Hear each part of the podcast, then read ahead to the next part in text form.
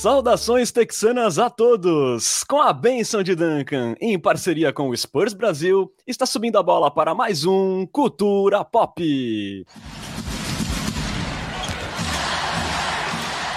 Sejam bem-vindos ao episódio 71 do seu podcast em português sobre o San Antonio Spurs, que hoje chega para fazer aquela prévia do draft 2022 que acontece na próxima quinta-feira lá no Brooklyn.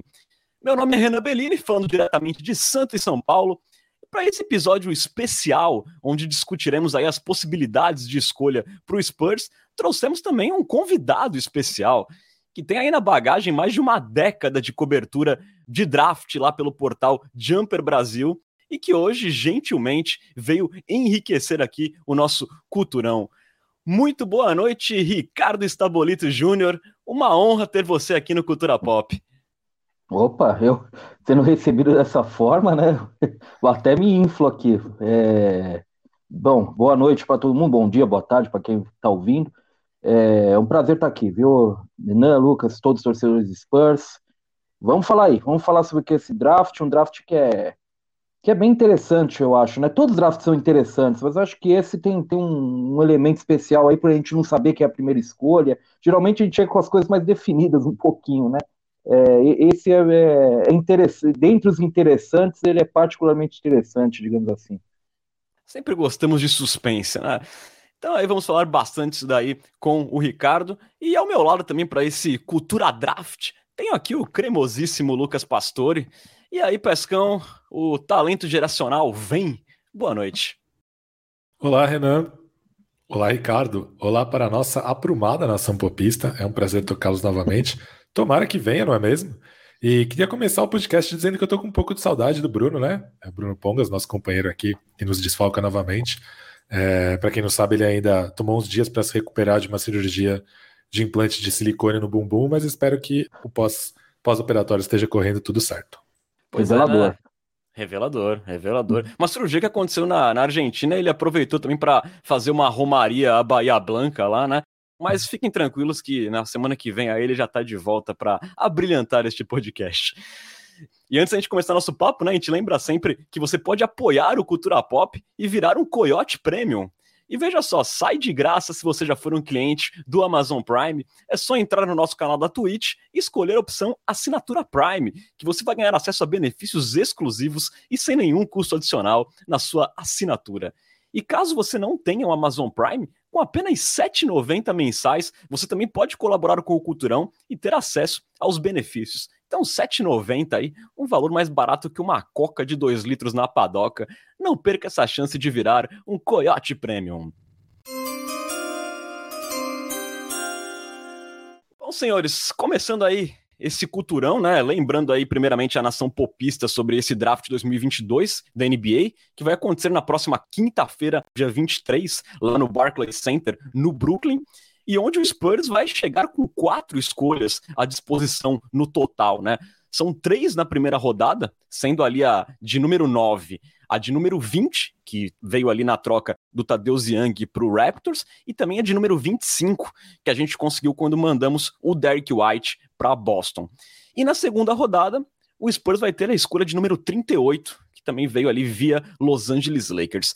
Portanto, aí, escolhas 9, 20, 25 e 38 à disposição de Brian Wright e companhia neste próximo draft.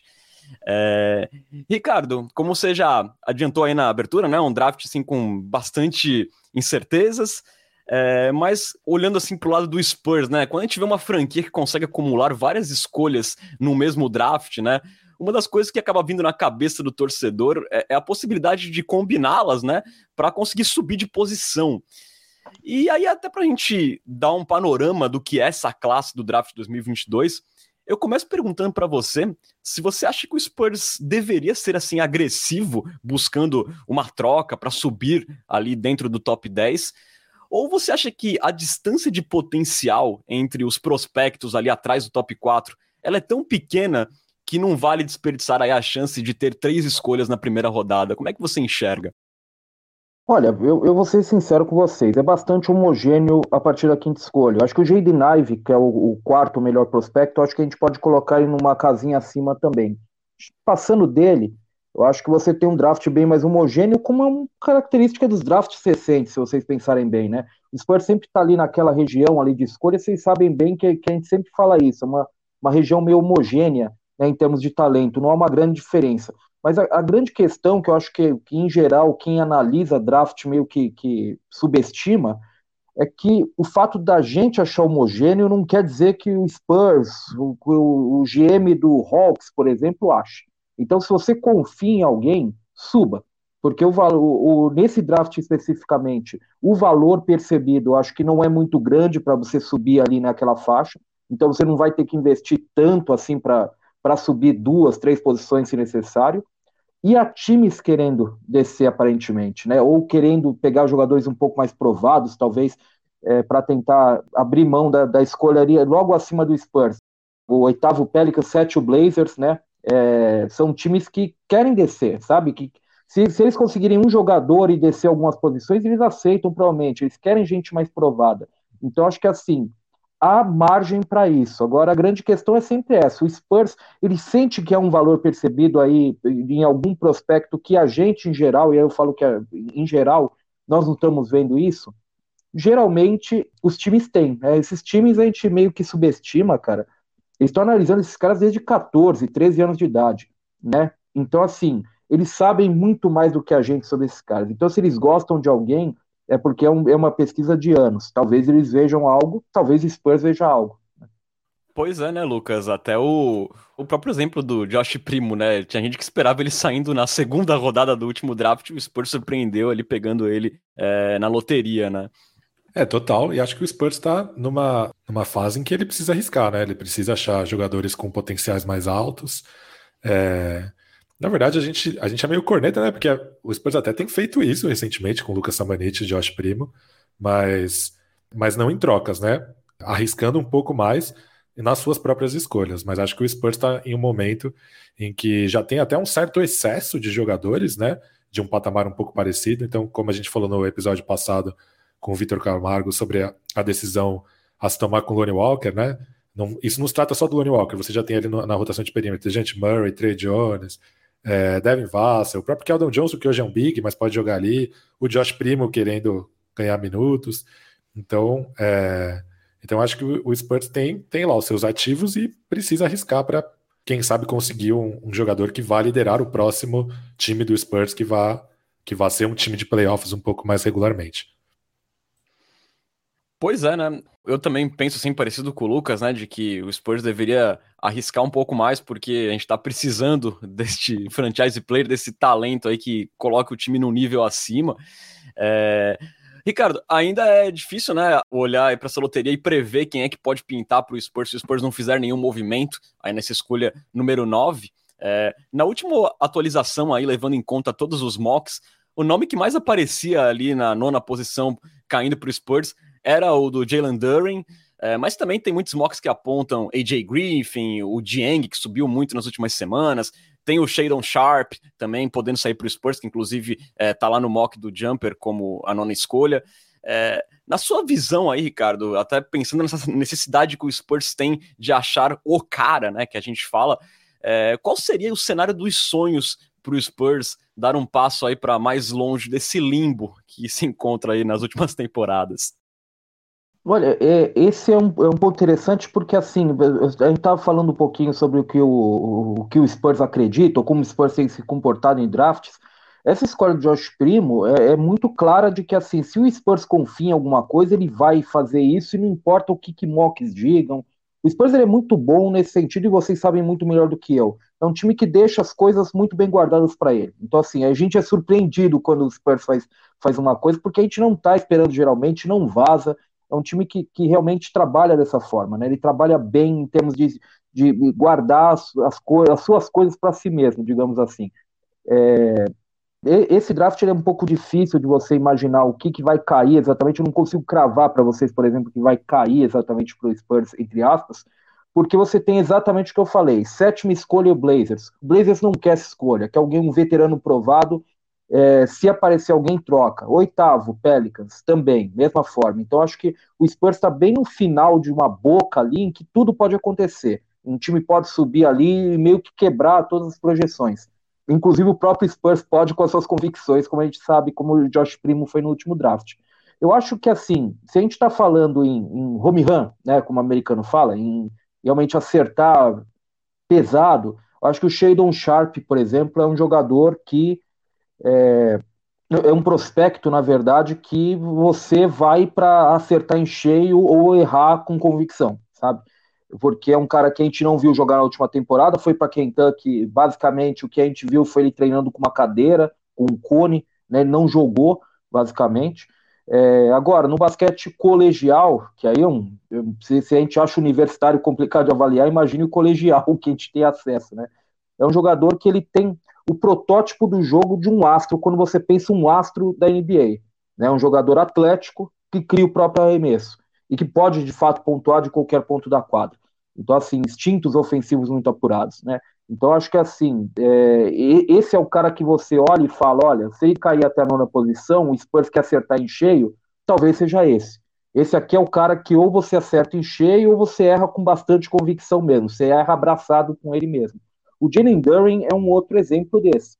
É, ele já não é tanto desse segundo pelotão, digamos assim, né, que inclui Keegan Murray, Dyson Daniels, é, ele já é talvez o início de um terceiro pelotão ali de, de prospectos, mas é um jogador que, que pelas dimensões físico-atléticas dele para um pivô, né, é exatamente o que muita gente procura, um, um super atleta, né, um cara que, se ele é um ser humano, eu sou o elo perdido ainda, né, porque não é possível que o, o mesmo ser humano produz algo como ele, né, um, um ser humano do tamanho dele produz um, um, ser como eu, né, um baixinho como eu. Então, assim, é, é o tipo de, de cara também que você vai para acertar em cheio. Agora o Duren, é, se o, o, o Shadon Sharp ele é técnico demais criando o próprio arremesso, por exemplo, o Duren é um jogador que me lembra um pouco James Wiseman.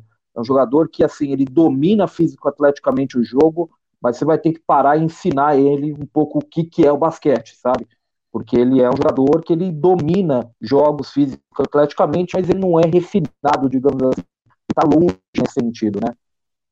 É, inclusive, né, Ricardo, tem comparações aí, como você é, deu esse exemplo, tem também com o Robert Williams, até alguns Sim. falam, é, na questão da explosão, mas também tem aquele temor que pode ser um Kai Jones, né, que também chegou com um hype assim parecido do nível atlético e não conseguiu jogar num Hornets que nem foi para os playoffs.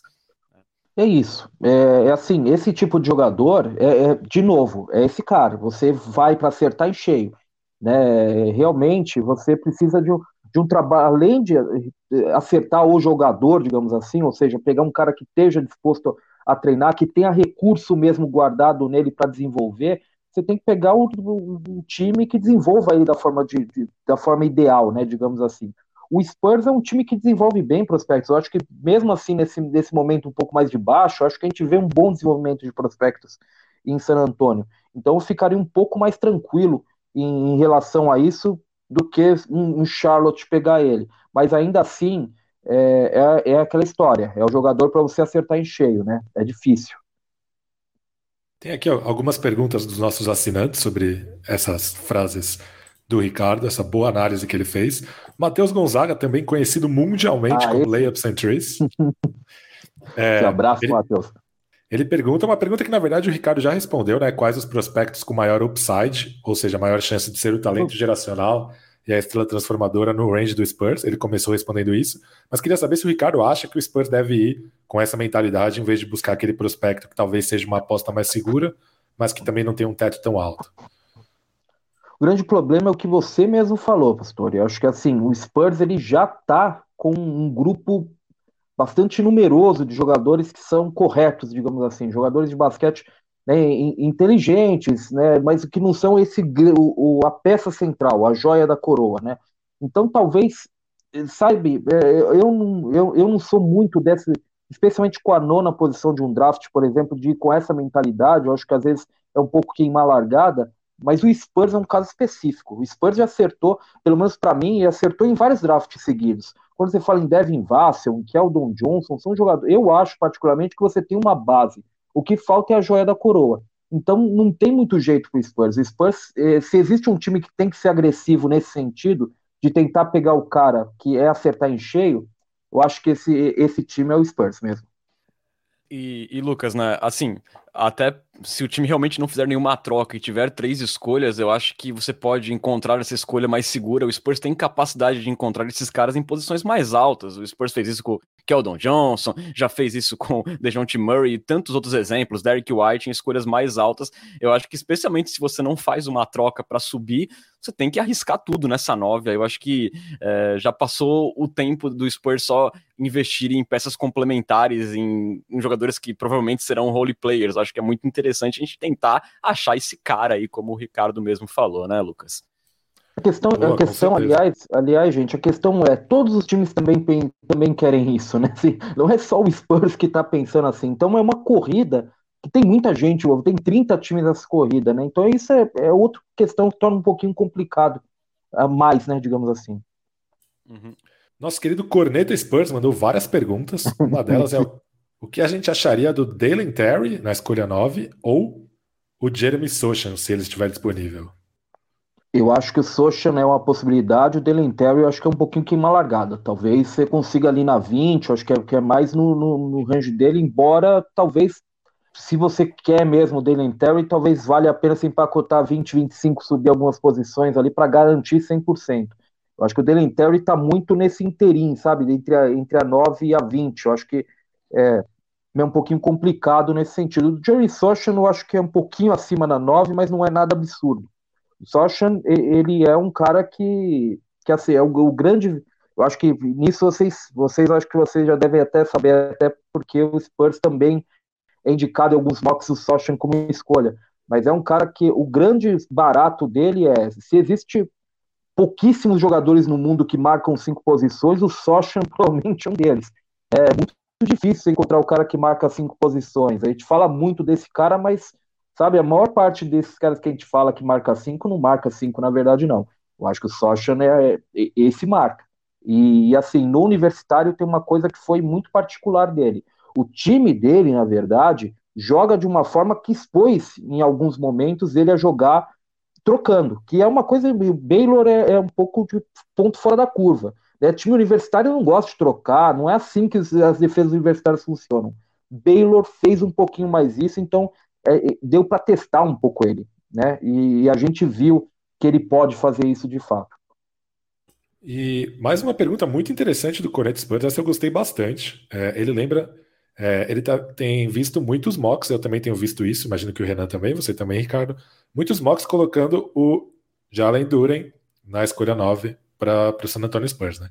E ele lembra aqui, né? O Corneta Spurs lembra que desde 2015 o Spurs não seleciona um pivô no draft é, na primeira rodada.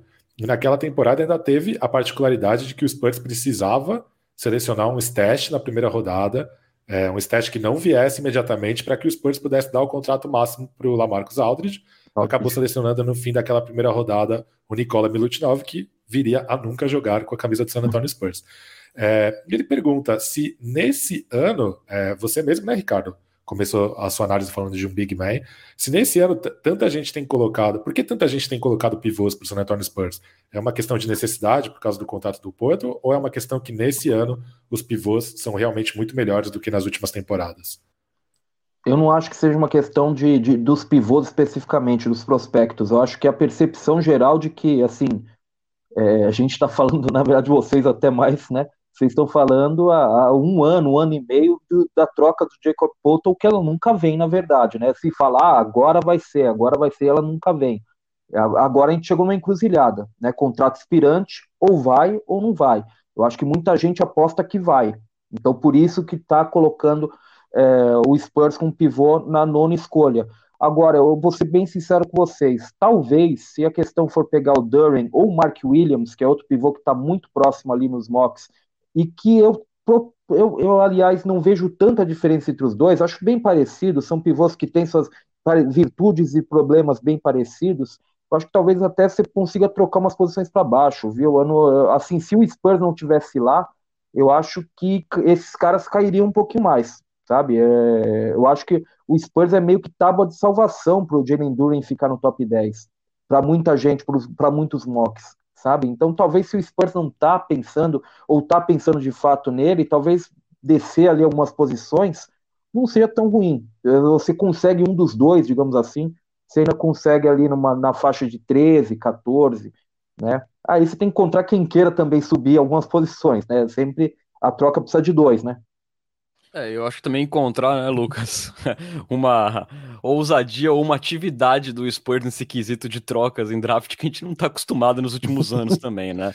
Não estamos acostumados e acho que, sei lá, particularmente, acho que até a próxima grande revolução tática da NBA, acho que o, o draft vai ficar cada vez mais parecido com o da NFL, né? O da NFL existe um certo código que existem posições que você não drafta na primeira rodada, né? Então, salvo um Joel Embiid, o próximo Joel Embiid, eu acho que vai ficar cada vez mais raro os pivôs na loteria, porque é, nas últimas temporadas, se você lembra é, quantidade de pivôs foram selecionados na loteria, a quantidade de, joga de pivôs que se provaram jogadores é, de loteria, ela é baixa, né? A gente lembra aqui de, claro, de casos extremos como Dragon Bender, Rashim Tabit, é, Greg Oden, esses são os casos extremos, mas mesmo Alex jogadores, a, Alex Lane, mas mesmo jogadores que são muito bons, como por exemplo o DeAndre Ayton ou o Carl Anthony Towns ou Zion Williamson, você hoje se pergunta é, se eles são tudo o que se esperava deles. O Zion, óbvio que ainda não, né? É, mas eu acho que vai ficar cada vez mais raro você selecionar um pivô na loteria, porque hoje o pivô ele é uma peça que é uma peça complementar, né? Uma peça que é, você pode achar um bom pivô que faça o básico bem feito, você acha esse cara na segunda rodada, na agência livre e tal. Acho que vai até a próxima grande revolução tática da NBA vai ser raro. A não ser, claro, que tem ali um, é, um Adebayo disponível, um Joel Embiid, um Jokic, que não foi uma escolha de loteria. É, eu acho que vai ficar cada vez mais raro. Pois é, né? E, Lucas, é, mesmo os que é, se provaram, mas aí você pega as escolhas que vieram depois, né? O Eiton vai ter a sombra eterna do Luca Doncic. É, o Zion, se não conseguir ter a carreira que a gente sabe que ele poderia ter, vão, vai se falar sempre do Jamoran. Então, assim, né? Tem sido complicada a vida dos pivôs aí ultimamente. E, e até, não querendo antecipar o tópico, mas a gente tá falando sobre pivôs, né? Que o Pesca colocou como uma peça complementar um nome também que, que ronda em muitos mocks para o Spurs na 25 é de um pivô, né? O pivô Walker Kessler, né, de Auburn, é um nome que aparece para a escolha 25 para o Spurs em muitos mocks, que é tipo um projeto de Jacob Porto, até, né, um pouco. É que é mesmo, é, é, é verdade. Eu, eu, até acho que eu fiz o, a, a, ficha dele, eu coloquei um Jacob Polton talvez um pouquinho menos versátil. Eu gosto do Jacob Polton, acho que é, eu, eu, tenho certeza que vocês também, acho que a torcida do Spurs, ela, ela sabe valorizar o Jacob Poulton mais do que a NBA em geral. É um pivô que, que é muito eficiente dentro do que se propõe, né? O Jacob Poulton não é um super astro, mas é muito interessante, até por isso acho que o Spurs retém tanto ele, né? Meio que pensa duas, três, quatro vezes antes de trocar ele. É, eu acho que você não consegue o valor de o, o quanto ele vale né, numa troca, porque ele é muito eficiente. Acho que só os times que têm ele percebem quanto ele se encaixa. Walker Kessler é um pouco é, é um pouco esse caso. Walker, Walker Kessler ele é enorme em quadra, assim. Você, para para ver no universitário, por exemplo, ele impacta. Você claramente percebe ele num monte de gente menor, porque ele, ele, ele ocupa muito espaço, ele é muito grande. E eu acho que ele, é assim como o Poto, eu acho que ele é um pouco mais móvel em espaço do que a maior parte das pessoas esperam de jogador do tamanho dele.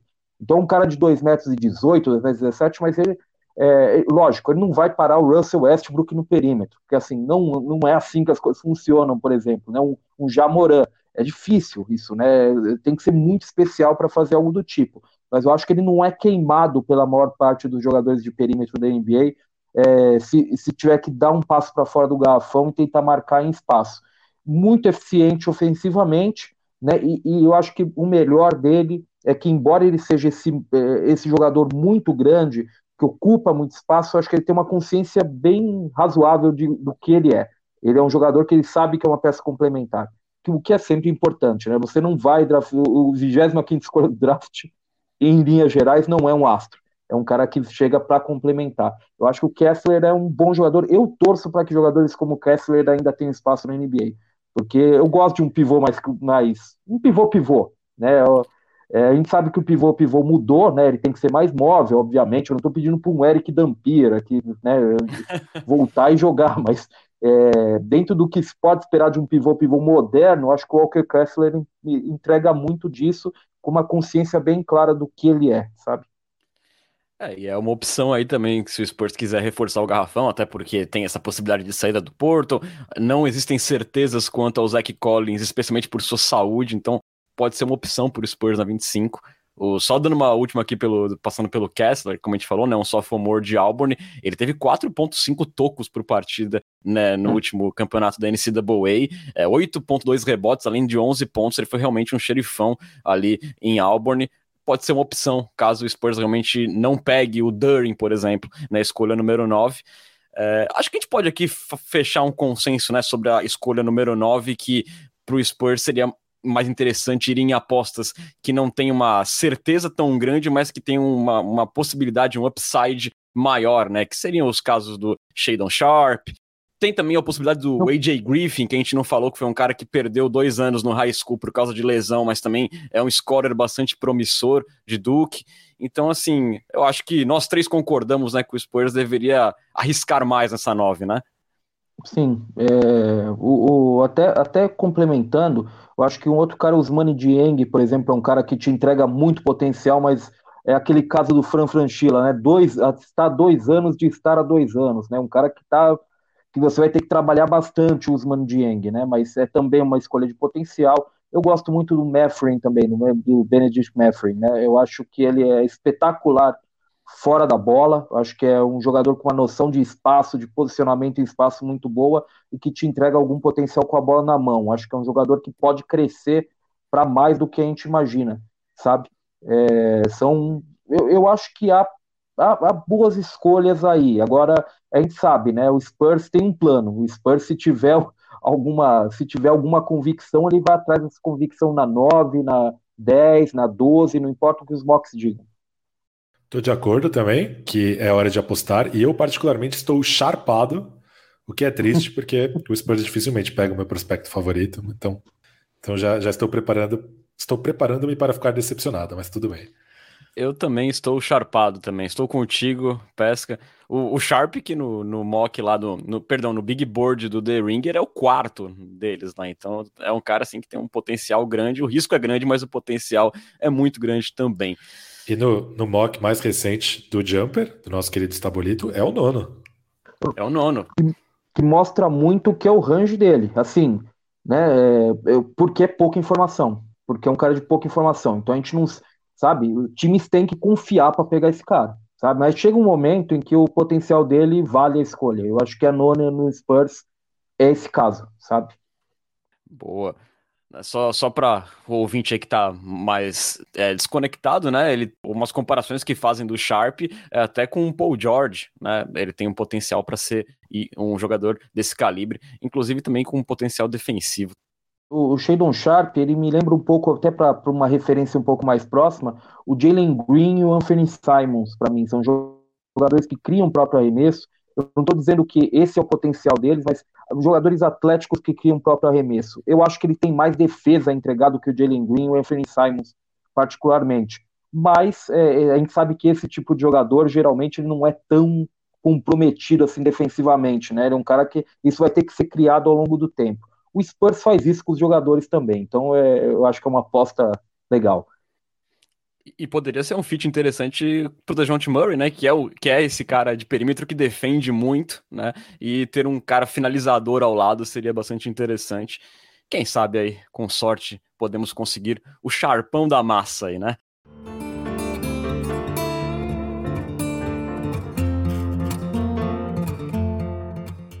Bom, passando agora para o último quarto da primeira rodada, né, onde o Spurs vai ter as escolhas 20 e 25, a gente falou um pouco da 25, é, falando agora um pouco da 20, é, Ricardo, é, aqui o leque fica maior ainda, né, mais difícil ainda a gente prever, mas um cara que tem aparecido em muitos mocks aí, e é uma escolha que tem a cara do Spurs, né, que é um europeu, é o Nikola Jovic, né? Que é um sérvio. Ele tem aparecido em muitos mocks aí, um, um cara alto, né? É, um late bloomer, playmaker. Você gosta do Jovic ou você acha que tem opções melhores para o Spurs aí nesse ranking, nesse range da escolha número 20? Eu vou dizer uma coisa para vocês, que na verdade nos drafts de hoje, é, até pelo tanto de informação, como as coisas são fluidas, é, 20 e 38 eu não sei se há grande diferença entre 20 e 38 escolha. Acho que assim, um jogador que vai ser escolhido na vigésima escolha, ele pode muito claramente cair até a 25 a 35, sabe? A gente tá vendo isso em drafts recentes. Os mocks, eles têm mostrado isso. Você compara mocks de dois dias antes do draft um, um do draft mesmo, o, que acontece no draft mesmo, acho que você percebe como esse espaço é fluido entre a 20 e 45, por exemplo. Acho que tudo pode acontecer ali naquele meio. Né? Tem até, até tem acontecido algumas situações constrangedoras em relação a Green Room, né? São aqueles. É, green Room? Aquela escolha, aquele lugar onde os prospectos teoricamente de elite são convidados para assistir o draft, e vários deles têm saído ali na 40 e poucos, 50 e poucos, ficam ali sozinhos um tempão e tal. Sempre é uma história da cobertura de drafts, então é uma prova disso que o, que o Stabolito tem falado. Vide, vide Bobo e até o próprio Dejounte Murray, né? Antes do Spurs pescar ele, também estava sobrando lá na Green Room no, no draft dele. A NBA está levando 21 jogadores para a Sala Verde esse ano. É, é, muita vontade de ter alguém que nem o Bobol. Eu acho que assim diminui, né, cara? É, é, quando você põe 20, 25 jogadores lá, é muita chance de você ter alguém é, ridicularizado, entre aspas, dessa forma sabe? Eu acho que a NBA até está tá entregando a cabeça de alguém potencialmente com 21 lá dentro, sabe? Eu acho que é muita gente, cara, é expor muitos jogadores, e a gente está tendo em tempos recentes muitos desses casos. Deonta Davis, foi escolhido na segunda rodada, estava no Green Room, de, de Juan Blair, seleção do Spurs na 35, se eu não me engano, né? É, no, no, na Green Room, por exemplo. Então, acho que é assim, isso é, é complicado. Agora, o, o Jovic é aquele caso, né? O, o Jovic Jovic e Jokic é impossível não, não ter o trava-línguas aí, né? Você não confundir um com o outro, eventualmente, quando você falar, acabar saindo nome do outro. Ô, Ricardo, inclusive no, lá no, no, Big Board, no Big Board do The Ringer, quando eles colocavam lá né, as comparações shades off, eles colocaram assim, bem em destaque, não comparado com o Nikola Jokic, só, só é parecido o nome, mas não comparem, não se, não se enganem. E sabe, eu, eu acho que assim, as pessoas estão tão forçando a não comparar, mas eu acho que não é tão longe assim. Lógico, longe em termos de, do MVP da temporada. Você não vai esperar que o vigésimo escolha do draft vai ser um MVP. Se o Jokic foi a quadragésima acabou sendo, mas enfim, isso aí é exceção da exceção da exceção. Mas o, o Jovic, no, no, o que eu acho que se aproxima é que são esses caras muito altos. O Jovic, eu sei que muitos apontam ele como um ala, mas é impossível você ter um jogador com o tamanho dele sendo ala na NBA hoje. Ele claramente é um, é um pivô, talvez, na NBA hoje, um ala pivô certamente. Né? E ele, o, o, grande barato dele é que ele traz esse jogo de, de fundamento muito é, sólido, que é o que o Jokic também trazia, né? É esse cara de 2 metros e 8, basicamente, que passa, chuta, né, se locomove, é, faz a jogada, parece que todo, todo jogo, toda jogada faz o, o, lance mais certo, mais eficiente, um jogador muito assertivo, digamos assim, é, você não vai acertar o Nikola Jokic todo o tempo, mas Jovic é, é, esse caso. Talvez a gente tenha que ver sobre a velocidade do jogo, né? Você vai colocar ele num, num ambiente que é totalmente diferente do basquete sérvio, do basquete europeu. A velocidade do jogo da NBA é muito maior e a necessidade de jogar em espaço é muito maior. Então, assim, a, a mobilidade dele, se ele não for um, se ele não conseguir deslizar os pés, como o americano fala, no perímetro, com uma mínima desenvoltura, ele vai ser queimado e vai ser queimado mesmo no, no espaço da NBA, no espaçamento da NBA. Mas ofensivamente, ele é um cara que te entrega um jogo bastante redondo, né? E, e assertivo, especialmente. Ele parece que ele sempre toma a decisão certa. Pois é, né, Lucas? É, o, o, Ricardo falou, né, que ele se apresenta como um ala, mas pode ser pivô, só que ele começou a carreira como armador, né? Então a gente vê que ele tem esses skills desse início da carreira dele, né? Um cara que pode comandar pick and roll, tudo. É, é um cara assim que tem, a, tem uma cara de Spurs, né? Não tem como a gente não, não pensar nisso, né? É, sem dúvida, ainda mais pela, pela, pelo relacionamento carinhoso do Greg Popovich com o leste europeu, né? Mas claro que essa questão de defesa em espaço é uma grande questão, porque essa descrição, né, um cara grande que domina os fundamentos, pode ser o Jokic ou pode ser o, o Boban Marjanovic, que é um cara que simplesmente não consegue ficar em quadra, é, porque não consegue marcar em espaço, o que é uma pena, porque ele é um pivô muito bom, é um jogador de basquete muito bom, mas, mas tem essa, essa grande questão, né? Posso emendar já as perguntas dos assinantes? Ou tem mais alguma? Você que manda. Matheus Gonzaga, o Leupão, está bonito. Pergunta se existem bons alas altos defensores no fim da primeira rodada. Existe até porque eu acho que assim, é, o, esse é um molde que está muito em voga. Então a tendência é que os jogadores cada vez mais eles se moldem a ser esse jogador, porque a NBA precisa dele. Então, né, se você comparar 10 anos atrás o draft, você hoje tem uma gama de alas pivôs e pivôs arremessadores que não existiam 10 anos atrás, né? não se formava esse tipo de jogador. Então, com a necessidade, né, você cria espaço para que esses jogadores se desenvolvam dessa forma. E, e você tem, e claramente você tem. Tem é, nenhum jogador particularmente que eu gosto muito, acho que se você me perguntar se a aposta ousada minha seria que ele tem alguma chance de ser escolhido até na loteria, que é um jogador que apareceu muito, é, muito bem nessas últimas semanas, que é o Jalen Williams, de Santa Clara, né, uma universidade que, que é um pouco obscura, digamos assim, né, mas é, é um, basicamente ele é um alarmador, mas as medições dele físico-atléticas, né, 2,18 de envergadura, por exemplo, ele tem o tamanho, basicamente, se ele estender os braços, ele tem o tamanho de um ala pivô baixo na NBA de hoje, que é algo que todo mundo quer também. É, e é um cara que, que te entrega boa tomada de decisão, é, você coloca a bola na mão dele, é, ele comanda o seu ataque, ou ele joga sem a bola, se posiciona muito bem. Não é atlético, mas é um bom defensor e te dá essa versatilidade, te entrega essa versatilidade de três a quatro posições poder marcar. É, você tem, por exemplo, quem que eu poderia. É, são tantos, mas aí quando você tenta lembrar, é isso que eu adoro em mim. Quando você tenta lembrar, é, foge da sua cabeça. Eu adoro isso. Eu, eu até lembrei de um é, que eu gosto muito também, Christian Brown, jogador também nesse mesmo molde.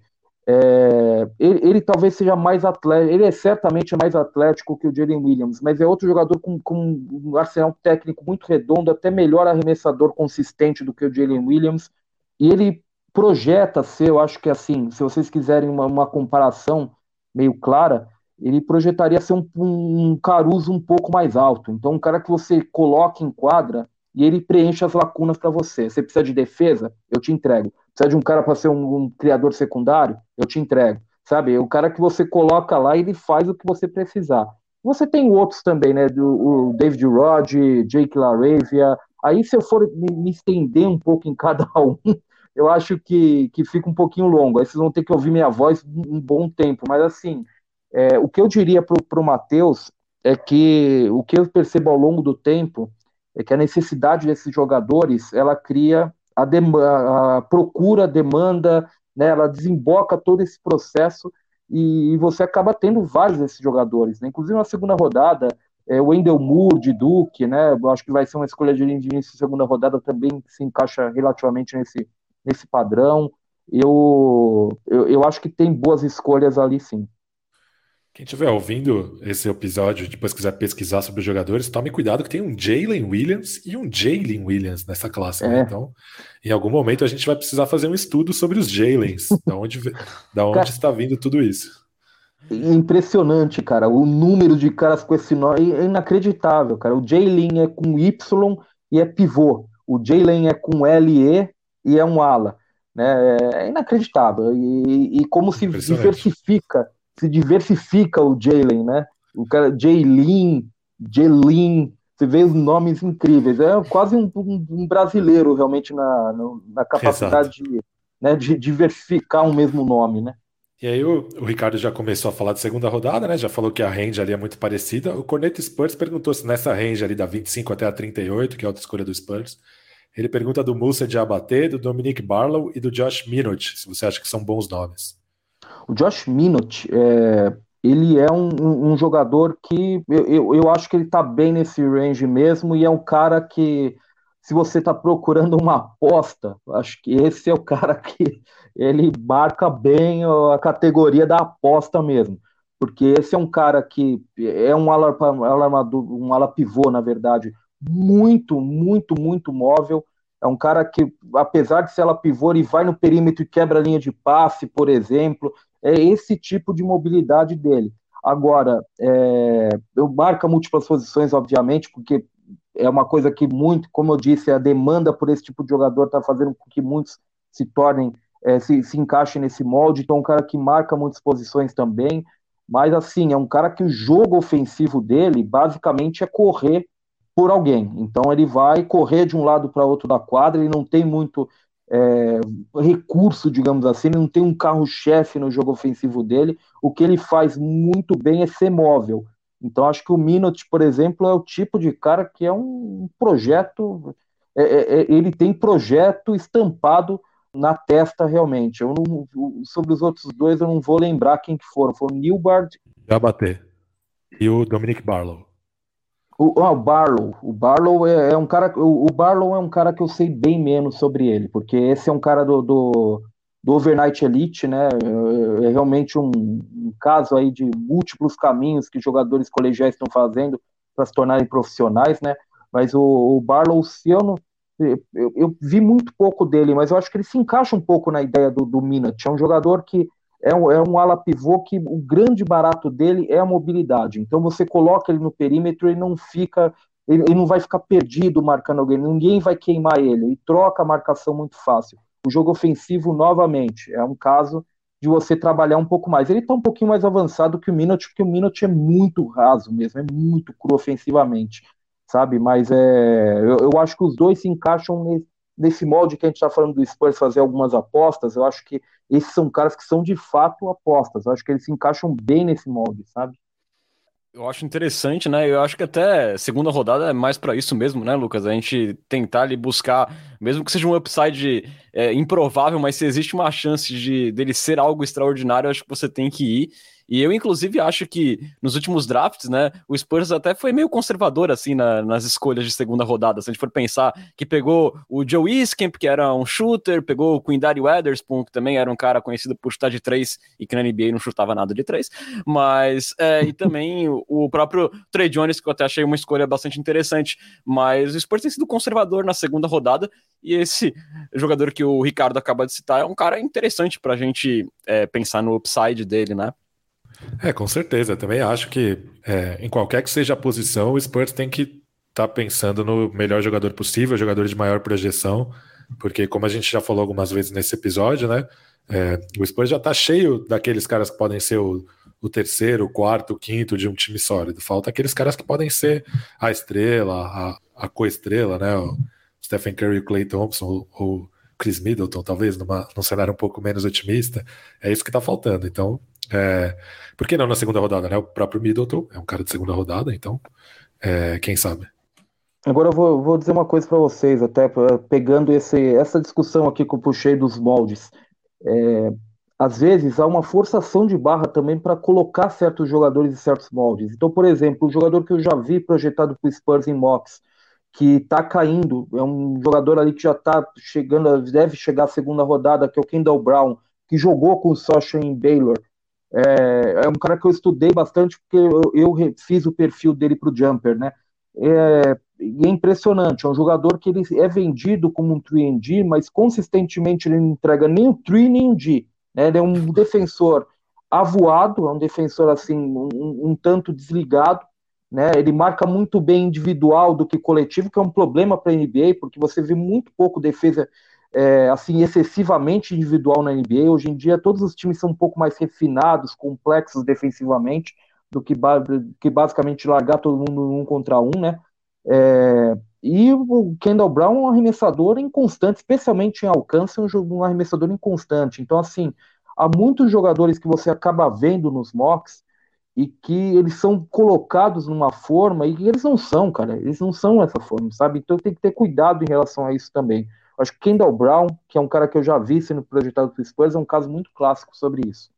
É, temos aí uma, uma cilada aí, segundo o Ricardo ele, ele, pode, ele, ele pode vir a se desenvolver num outro tipo de jogador, possivelmente. Eu acho que ele é um criador de arremessos, por exemplo, muito mais do que um cara para ficar isolado ou posicionado em um canto da quadra arremessando de três. Mas, é, sabe, é forçar a barra colocar ele nesse molde, sabe? Eu sei que todo mundo quer esse jogador, mas esse cara não é esse jogador. É, no próprio Spurs tem um exemplo, que é o Keldon Johnson, que chegou à NBA com, a, com o rótulo de 3D e deu um uhum. grande salto como arremessador nessa última temporada, mas na penúltima temporada ele foi um titular importante para o Spurs, fazendo várias coisas boas dentro da quadra, entre as quais não estavam nem a defesa nem, nem os arremessos. Então. É, é isso. É, é isso, que, exatamente. É um caso clássico que é o Don Johnson, de um cara que, que é vendido de certa forma, na NBA ele virou uma coisa bem diferente depois de três, quatro anos aqui a gente assistindo, né? É, eu gostava muito dele, mas sempre achei que esse molde do 3D realmente não, não, cabia muito nele. E é esse caso. Assim, não quer dizer que o cara seja ruim, ou falar assim, que o molde não, não bate um jogador, né? É a gente saber também que nem todo mundo tem que estar no molde, sabe? Exato. Na última temporada, o Keldinho foi o famoso end, né? Porque ele não era nem o tree nem o death, né? Tipo, só sobrava o end só. É, mas felizmente a bola de três pontos apareceu nessa, nessa última temporada aí pro Keldinho. É, mais alguma pergunta aí, Pesca? Eu queria Ou fazer vamos... uma pergunta. Eu queria fazer uma pergunta pro Ricardo antes da nossa do nosso quadro gostoso. Queria saber se ele tem o Bo Cruz dele nessa temporada, que é aquele cara que ele gosta ah, muito mais do que todos os outros. Rapaz, esse, esse é interessante essa pergunta. Eu, eu gosto, eu, por exemplo, eu acho que o, o Jalen Williams, por exemplo, é um jogador que está projetado para ali para a faixa de 20. Eu, se eu estou no fim da loteria, eu penso nele, por exemplo. É um cara que eu gosto mais, mas não é tão mais. É, talvez os caras que mais se encaixem nisso. Existe um europeu que eu gosto muito, que é o Gabriel Procida, né? Que o, o Vitor Camargo, que esteve aqui com vocês, é, também gosto bastante dele. É, é, é um jogador que é um pouco, digamos assim, pouco ortodoxo para o basquete europeu, porque é um cara. Esse sim se encaixa no 3DA. É um arremessador de três atlético que defende é, as alas especialmente bem. É um projeto muito interessante, eu acho. Jogadores europeus não costumam vir com um molde americano, digamos assim, o um molde do jogador para se encaixar no que a NBA está procurando. E, geralmente eles são um pouquinho diferentes e vão sendo moldados ou não chegam nem a moldar, viram coisas totalmente diferentes como o Jokic, coisas totalmente diferentes boas. O Procida eu acho que é mais nessa linha. Eu gosto bastante dos caras da D-League Ignite, que estão mais para baixo nas projeções. O Bull Champ, o Jaden Hardy, eu acho que são jogadores que já jogaram com profissionais, obviamente, que já é uma grande vantagem em relação ao basquete universitário. O basquete universitário é quase outro esporte em relação ao NBA, né? Uma coisa afunilado, um jogo muito preso, né? É muito diferente. Então, acho que quem joga no, no na D-League, por exemplo, já está um passo à frente em termos de familiaridade com o estilo de jogo da NBA. E o, o Hard, um criador de arremessos, eu acho muito, muito bom. E um cara que, pela pressão que coloca nas defesas, eu acho que ele pode ser um armador, eu acho que ele é melhor passador do que recebe crédito. É, eu, eu, acho que tem mais ali, eu acho que inclusive ele pode remoldar o jogo dele. Ele não precisa necessariamente ser um criador de arremesso se necessário. E o Bulchamp, ele não tem o arremesso, mas, é, assim, eu, eu, vejo ele, o que ele fez no Ignite, e eu fico impressionado em como ele é, ele fez todo o resto bem, entendeu? Ele, para mim, ele se esforçou pelo time, obviamente, porque ele não era a primeira opção ofensiva, ele sempre foi na vida, aparentemente. Então ele, ele, né, ele teve que remoldar o jogo dele. E embora essa falta de arremesso é muito clara no jogo dele, a postura dele em quadra é muito interessante e a história dele no basquete colegial, por exemplo, indica que ele é um jogador ofensivo muito melhor do que ele foi na G-League. Então acho que, sabe, eu, eu acho que a tendência é que ele seja mais completo do que parece. São dois jogadores que, que eu tô um pouco, um pouco não, até relativamente acima em relação ao senso comum, digamos assim. Perfeito. Inclusive, né, o, quando o Spurs trouxe o Josh Primo, né, não foi exatamente pelo que ele apresentou né, lá em Alabama, mas sim pelo potencial que ele tinha, muito maior como scorer, como, como condutor de bola, que era um papel que ele não desempenhava na universidade, pode ser também aí o caso. É. Aliás, eu acho que eu gravei com o Pastor ano passado e eu, eu comentei com ele, eu adoro o Josh Primo, só que eu nunca ia imaginar que o Spurs ia pegar ele na 12, né? A gente estava falando dele no fim da primeira rodada, início da segunda rodada, eu adorava o Josh Primo, ainda adoro. Acho que o Spurs tem um bom jogador no Josh Primo, viu? É, a gente fica esperando aí o Josh acontecer. Ele é muito jovem, ele seria muito jovem se fosse é, se estivesse nesta classe do draft. É, e aí a torcida do Spurs segue aí com alguma esperança também dele virar um jogador interessante. É, você falou que é, do draft do ano passado, quando eu estava fazendo os scouts para preparar para o episódio do Cultura Pop, eu tinha é, listado ele para a segunda rodada. E o Spurs não pegou ele na loteria. Foi, foi realmente uma surpresa. Uma pergunta interessante aqui do Vitor Aburachid, nosso assinante, o Ricardo. Se essa temporada do Primo na D-League tivesse contado, se tivesse sido pelo Ignite, por exemplo, em qual posição você acha que ele poderia sair esse ano? Rapaz, ele, eu acho que eu acho que ele estaria muito mais próximo de onde o Spurs selecionou ele no draft real. Acho que no draft ano passado. Acho que ele estaria ali na segunda metade da loteria, talvez um pouquinho abaixo, mas é, especialmente pela idade, e eu imagino que ele que, que, pelo molde, né, ele teria mais chances de mostrar em como esse sim está dentro desse molde do 3 do, do 3D que a NBA busca, né?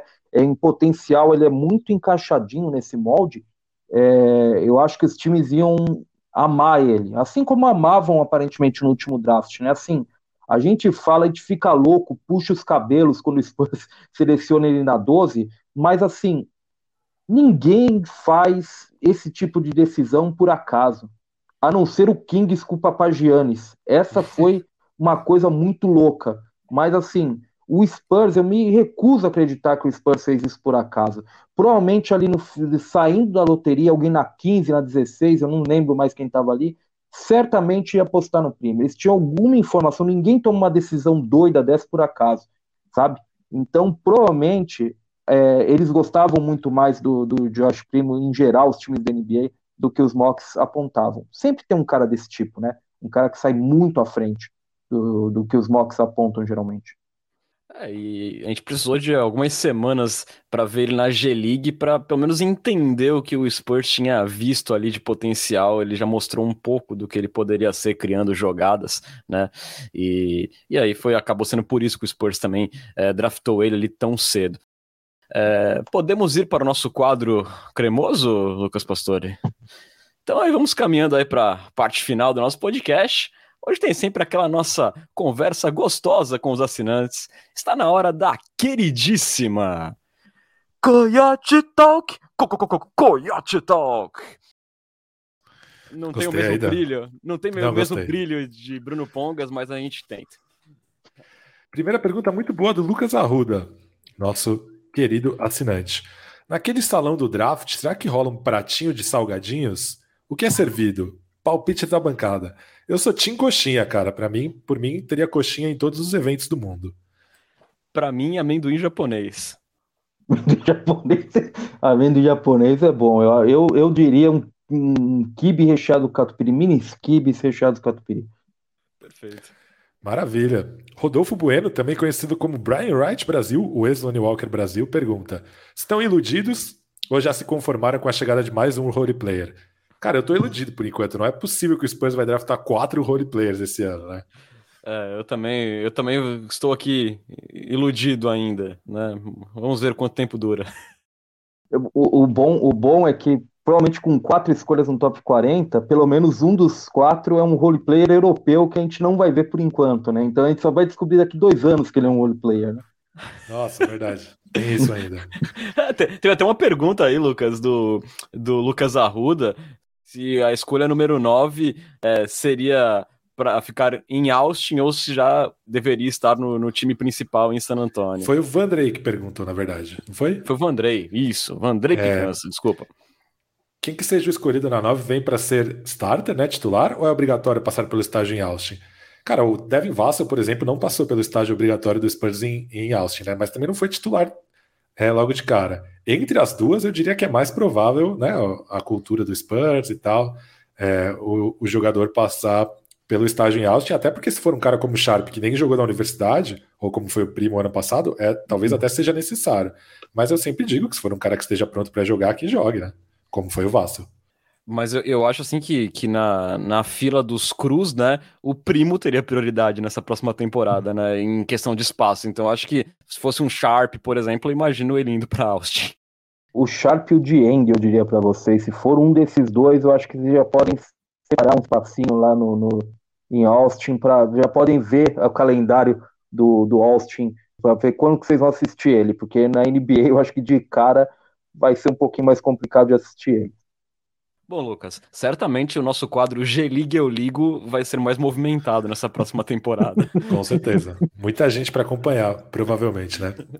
O Lucas Arruda também perguntou se o Spurs for atrás de um Big, o Zach Collins e ou o Potter devem rodar, o que acham? É, se for um cara cru que vai passar a primeira temporada em Austin, não necessariamente, né? Mas eu imagino que se o Spurs vai selecionar um pivô, pelo menos a médio prazo, um desses dois caras deve acabar saindo da franquia. Também acho, também acho. Né? Lembrando que o, o Porto tem a questão do contrato, né? Que, que tá prestes a vencer, né? Então, uma renovação ficaria, vai ficar bem cara, então é capaz que ele possa ser trocado de repente na próxima temporada. É, e o Zach Collins nem contrato garantido tem, né? Então ele é mais fácil ainda de ser dispensado e a gente não sabe exatamente como é que a saúde do Zach Collins vai ficar aí nessa próxima temporada. Essa pergunta, essa, essa pergunta, me fez lembrar de um favorito, do, especialmente do pastor, que é Drew Wilbanks, né? Me fez Nossa. lembrar do. Que, que perda, né? Meu bordão aqui no podcast era eu não aguento mais falar sobre Drew Wilbanks. É, mas o Zach Collins, o contrato dele é, torna ele um ativo de trocas bem interessante, né? Porque além dele não ser um jogador dispensável, né? Não ser exatamente um salary dump, o contrato dele é só metade garantido na temporada 22-23 e totalmente não garantido na 23-24. Ou seja, para efeito de troca, ele é um jogador inspirante, com um salário grande. Então, se o Spurs for se envolver em alguma troca essa temporada, é bem provável que ele esteja envolvido. Por falar em troca, o Corneta Spurs colocou a, a, a trade machine para funcionar e mandou uma bem hipster aqui, hein? É o seguinte: Doug McDermott e a pick 25 por Danny Avdija, Ish Smith, a escolha 56 e uma pick futura de primeira rodada. Eu acho que é um assalto do Spurs, mas não sei vocês. Bom, hum. eu acho que, que qualquer troca por um ativo interessante envolvendo Doug McDermott, o famoso falso alto, eu acho que seria um assalto, né? Mas, mas enfim, é uma troca bem hipster mesmo, como você falou, né, Lucas? Escolha 57. Aí ele tá postando achar o novo Manu Ginóbili ali no final da segunda rodada, deve ser isso. Pode ser. Esse draft, inclusive, só tem 58 escolhas, não é isso? Porque teve, tiveram duas punições? Isso, tiveram duas punições, eu não via isso há muito tempo. Uma a, a popular forfeit, né, o forfeit pick. É, eu não via isso há muito tempo, cara. Eu, eu até me eu voltei para 1998 quando fiquei é. sabendo que vai ter uma escolha lá parada. Lá, lá atrás tinha mais, mais esse tipo de punição, cara. E, e sobre essa troca, o único alerta que eu faço para você é sobre X-Smith. Onde ele vai, ele joga. Então, assim, onde ele é. vai, ele acaba sendo titular de alguma forma. É impressionante, é um fenômeno o X-Smith, como ele acaba sendo titular de alguma forma por onde ele passa. Então toma cuidado. Alguém machuca, ele joga, sempre acontece alguma coisa para ele jogar. Sempre, é, sempre é cara. O cara carrega um pentagrama com ele na mala. É, mas, mas, assim, Lucas, é, eu, eu acho, eu não vejo muito valor, falando sério assim, de troca no Doug McDermott, ainda mais que esse contrato aí de 14 milhões. Eu acho que o Spurs não vai conseguir muita coisa assim, a não ser que seja um pacote maior, que de repente tenha Josh Richardson junto, até o Jacob Porto, mas ele assim sozinho como ativo principal de uma troca, eu não vejo não. É, faria sentido só se fizesse parte de mais movimentos do Wizards para montar um time competitivo agora, o que, sinceramente, é um pouco improvável. Não parece. Com é. todo respeito a, a, nossos colegas de Washington.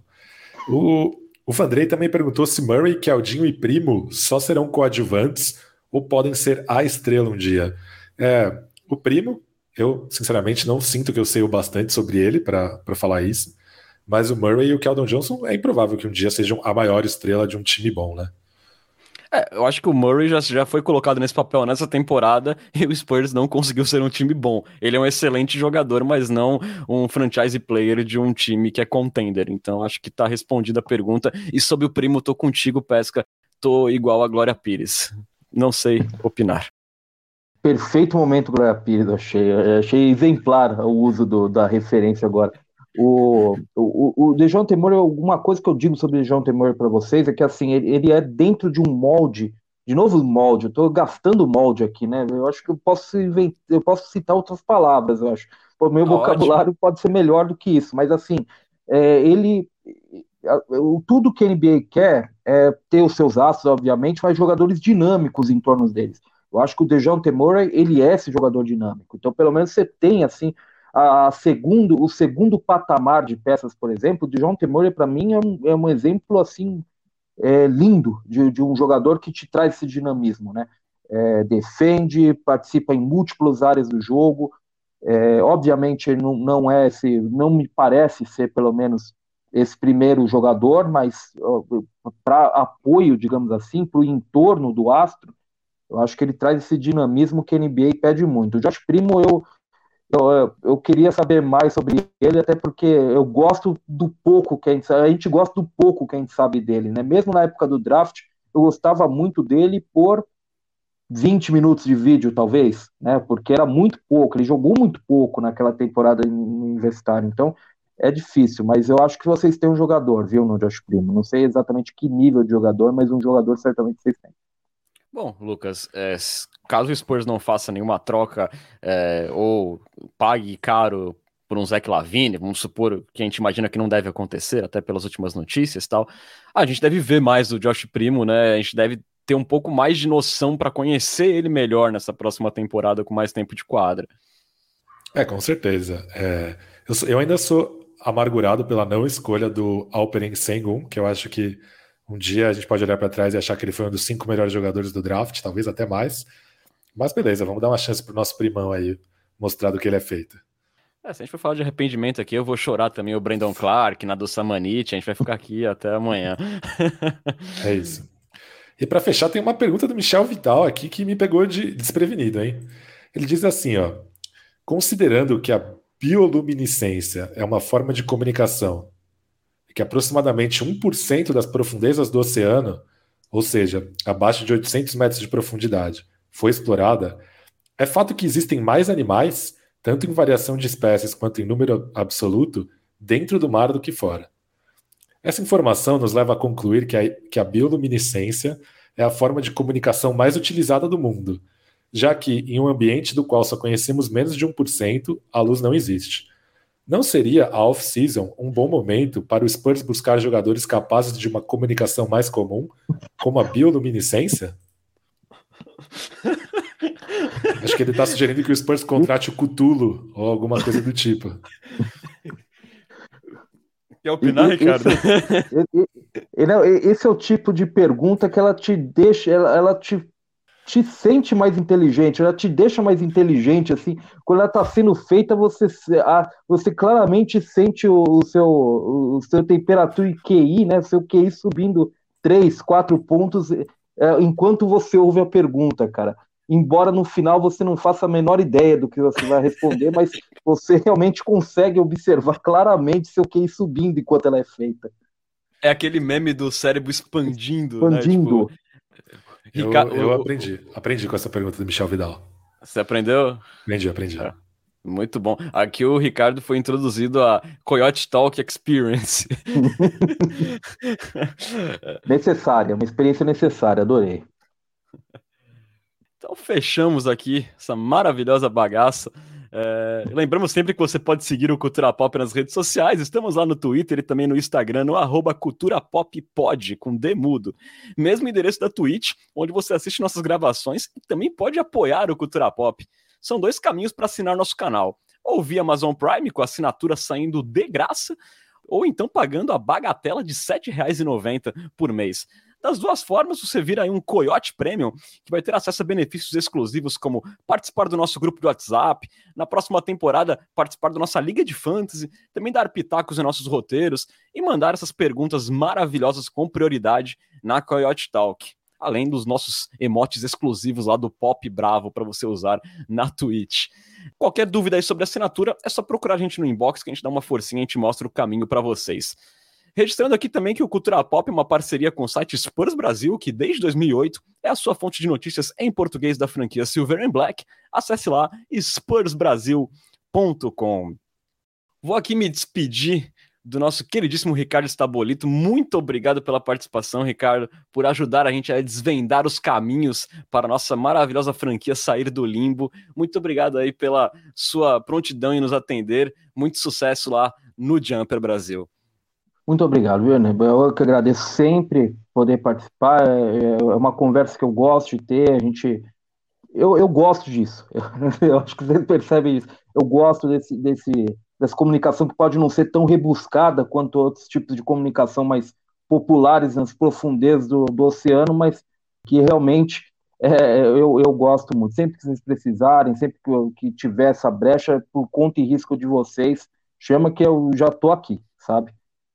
Valeuzão, Ricardo. Sempre um papo muito gostoso. Acessem lá o Jumper Brasil, que produz conteúdo de qualidade há muitos e muitos anos sobre a NBA e valorizem os ótimos produtores de conteúdo de basquete aqui no Brasil que estão na internet. Valeuzão, meu queridíssimo Lucas Pastore. Estamos aí preparadíssimos agora para esse próximo draft. Esperamos aí que tenhamos sorte, que sejamos iluminados nessa próxima seleção. Obrigado, Renan, pela mediação sinistra. Queria agradecer também ao Ricardo pelos comentários impressionantes. E aí, como diria o grupo Sorriso Maroto, na dúvida, escolha o melhor para você. Esperamos que Brian Wright siga e escute Sorriso Maroto e faça boas escolhas na próxima quinta-feira. Galera, muito obrigado aí pela audiência, pela companhia. Voltamos aí na semana que vem com muito mais análises e com um resumão do que foi aí o draft 2022 do Spurs. Vocês estiveram na companhia de Renan Bellini, Lucas Pastore e Ricardo Stabolito Júnior. Muito obrigado pela sua companhia, pela sua audiência. Até a próxima. Tchau, tchau.